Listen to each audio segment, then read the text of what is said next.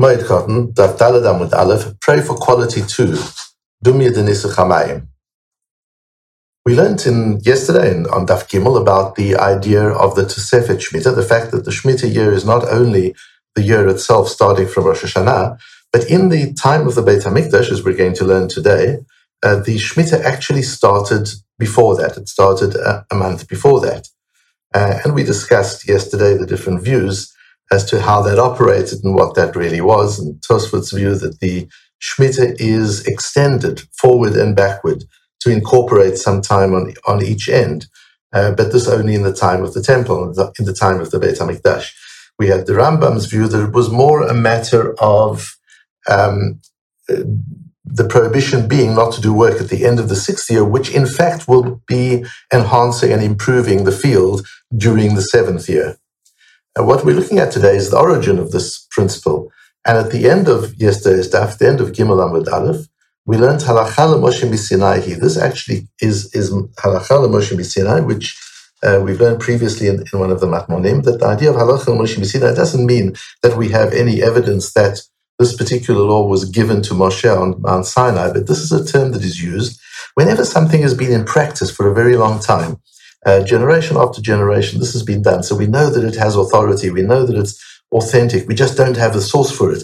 And when we haven't got a source for it, but it's been practiced over many, many generations, we call that halacha Moshe Sinai. Uh, and here the Amarav Asi, Amarav Yochanan, Mishum Rabbi Yechunya, Ish Bikat Bet Chorotan, um, they said that there are three things in this area that were given as halacha Moshe Sinai. This is an old authority that goes all the way back to Sinai, and the three are Eser Netiot, Arava, and Nisuch Hamayim. What do those three things mean? Um, Eser Netiot is a principle. Rashi explains it at here and, and also in, in Rosh Hashanah on on uh, uh, and also Masechet Sukkah on Daf Lamed Dalet the idea of Eser Netiot was that although you're not allowed to plow the fields and water the fields, irrigate them, work them for a month before Rosh Hashanah, there are exceptions to that. And one such, such exception is young trees who have not yet given fruit. If you have 10 trees in an area of 50 amma by 50 amma, and the 10 trees are equidistant from one another, then the Halacha Moshe Sinai tells us that these 10 trees draw nourishment and water from the entire field of 50 square amma. And therefore, it's important to take care of that field during the month before Shemitah because these trees are so young and they would dry up and die and they would be loss entailed if they weren't taken care of. And you can plow and irrigate the entire field, assuming that wherever you're working, these 10 trees are going to be getting benefit from it. That principle was given at, uh, at Sinai. In other words, that's a very, very old authority, but it's a law that we've had forever. Um, and from that, we deduce that since that's the only case that you're allowed to work on the month before Shemitah starts, that's the, the month of Elul, the last month of the sixth year, clearly all the other any other form of, of, agricultural work you can't do during that month. And that's the source for the um, the idea of Tosefet Shemitah, that there's this extra time of Shemitah. The second thing we learned uh, from Sinai was Arava, was that the willow trees, the Aravot, used to be brought in the Beit HaMikdash and they used to surround the Mizbeach, the altar, with these uh, willow leaves. And Nisuch Hamayim, uh, that was a practice peculiar to the time of Sukkot. Whenever Korbanot are brought, the Korban Tamid, the daily Korban, the daily uh, sacrifice was brought every morning, every evening, and it was always brought with Nisuch Hamayim. Wine was also brought as part of that sacrifice and was poured into a container that drained down into the um, Mizbeach, uh, into the altar. And that was wine that used to be brought. That was Nisuch Hayayin. On Sukkot, the Korban Tamid of the morning had an additional um, liquid offering, and that was water. In addition to bringing wine, there was also a second container uh, for the water to be poured.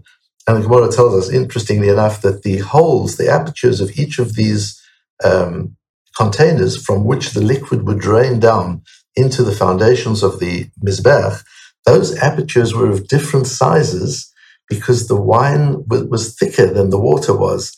And so the aperture for the wine was a little bit bigger so that the water and the wine drained at exactly the same pace.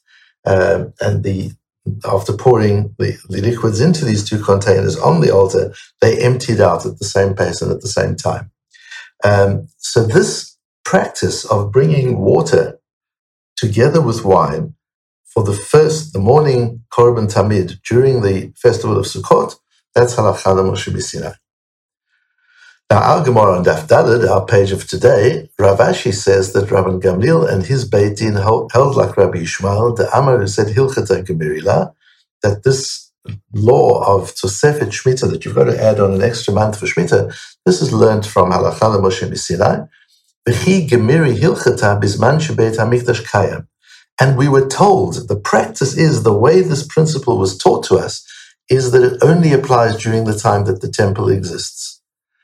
And the Gemara explains, Dumya Denisuch Hamayim, just as this other principle that we learned from, from Sinai, this other very old authoritative principle of pouring water on the Mizbeach on the morning of the Korban Tamid every day of Sukkot, that principle also is only during the time the Beis HaMikdash exists.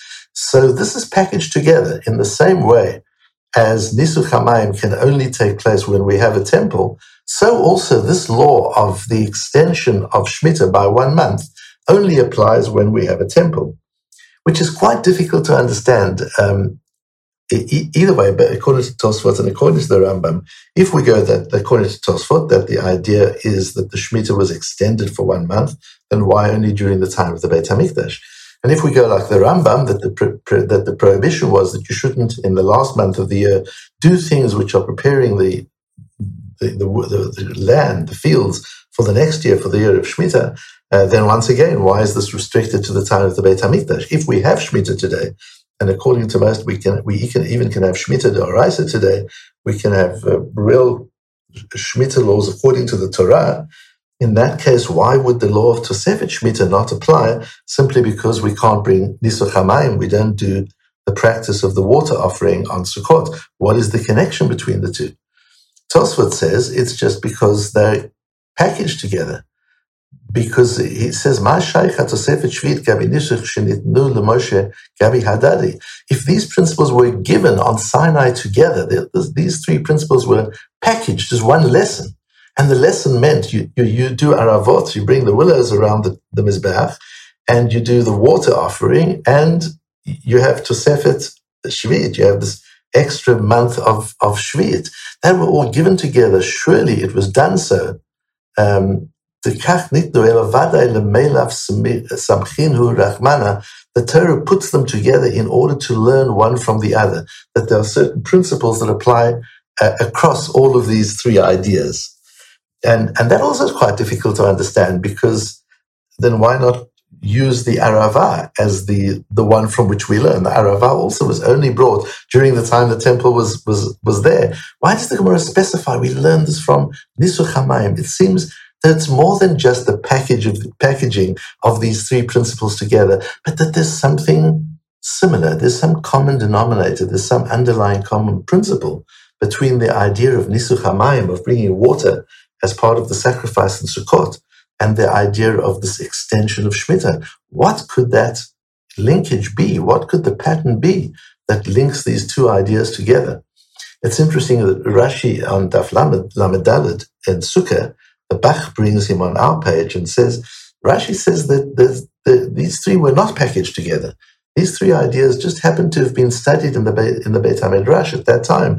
People were asking questions about them, and they were dealt with at the same time because the question was being asked: What is their origin? What is the source? Where does the authentic authentic authority come from about these three concepts? Um, the the law of extension of Shemitah, the law of the Arava on Sukkot around the Beit, around the Mizbeach, and the idea of the water offering, they were just discussed together, but they weren't necessarily given as one package to, to Moshe at Sinai. That, that isn't so, says Rashi. That makes the question even more so. So what are we actually learning from Nisuch Hamayim? But if we look back at a, uh, a, a Tosefta that we learned in Rosh Hashanah, Daf Tet Zayin Aleph, where the Gemara brought the, the, the Brisa. The Brisa is the Tosefta is Mishnaic material that wasn't actually included in the Mishnah, but it's from that period of time and has enormous authority. And the Tosefta says, Ma amra Torah b'chag. Why does the Torah tell us to bring a water offering only on Sukkot? What is special about Sukkot that requires a water, a water offering? Amar Kodesh Baruch Hu, Hashem, as if it says to us, mayim. Bring a water offering to me on, on Sukkot. Barchu lachem kishmei shama shana. In order that the rains of the year should be blessed. Sukkot is a time where Hashem is judging us for rain, and the winter rains begin right after Sukkot. And so the Nisuch Hamayim, the bringing of the water as one of the sacrifices, or as part of the Korban Tamid of the morning uh, at, the, at the temple during Sukkot, is a way of appealing to Hashem that the rain that is going to come to us should be Kishmei Bracha, should be rains of blessing. And we've talked about this before that, um, particularly with, with relationship to rain, but it doesn't only apply to rain. That, that when we pray for something, when we ask for something, when Hashem gives us something, it's not just about the quantity. The quality is equally important. So we can pray for rain and Hashem can give us rain. But we ask that it should be libracha v'lo klala. It should be rain for blessing and not rain for curse. There can be rains that cause flooding, that cause death, that cause damage and destruction. It's not good enough just to ask for rain. We've got to ask for high quality rain. And we could get rain at the wrong times and in the wrong places. But high quality rain means just the right amount of rain in the right places at the right time. And it's that with everything in life. We can have all sorts of things, but what's important is to have the right amount in the right time at the right place. Uh, and so it is if we if we pray to Hashem for parnasah, we pray to Hashem for uh, our living, for, for our financial prosperity. It's not just to pray for prosperity. One can have a lot of prosperity and it all has to get spent, God forbid, on, bid on medical expenses. One can have a lot of prosperity, but to, in order to earn it, one has to be working so hard that one has no time to enjoy one's family, that one has no time to serve Hashem and to learn the Torah. Those are cases where the parnasah is not livracha, it's not blessed parnasah, it's not blessed prosperity. So when we daven, when we ask Hashem for prosperity, just as we do with rain, it should be libracha v'lo. We should be asking for blessed prosperity. When we say in the Shemona Esrei, we ask Hashem for intelligence. We say, Chonenu me'itcha You, God, give us from you intelligence. We don't want just general intelligence. We're not just asking for the volume of intelligence that make us smart. We're asking for qualitative intelligence, godly, divine intelligence is what we want. And so it is with health. We want health, which is quality health. And we want all the things that we want. We want to be high quality. It's not only about the quantity. We want enough of it, but we want enough of the right thing in the right time at the right place. And that's why we bring Nisuch Hamayim. That's why we bring the sacrifice of water to appeal to Hashem that the rains that are about to come should be high quality rains, rains of blessing. That being the case, it makes more sense why to demonstrate our trust that Hashem will give us not only rain, but high quality rain, we stop working the fields a month before the Shemitah. You know how it is when, when a fast is coming, Tisha B'Av or Yom Kippur, you kind of eat until the last minute and you have another glass of water just before the fast comes in uh, because you want to be sure that you, you know, you're well, well nourished until the last minute. But if you stop an hour or two before the fast comes in, that demonstrates confidence that you know it's going to be fine, it's going to be all right. So it is for Shemitah. In normal years, like in our times, where we don't have the Nisachim, so we have no guarantee that the quality of the agriculture is going to be good. Even if Hashem gives us rain, we have no guarantee that it's going to be high quality rain. So in that case, we work until the last minute, so we don't leave anything to chance, we don't leave anything to miracle.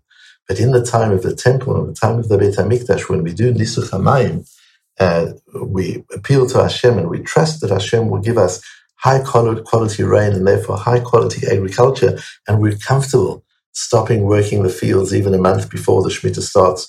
We're not worried or concerned about that. So yes, these three ideas, whether they were given together as Tosfot says or they weren't given together as Rashi says, but there's clearly a linkage between the Nisuch HaMayim particularly and the law of Tosefet Shemitah that from Nisuch HaMayim we get quality of prosperity.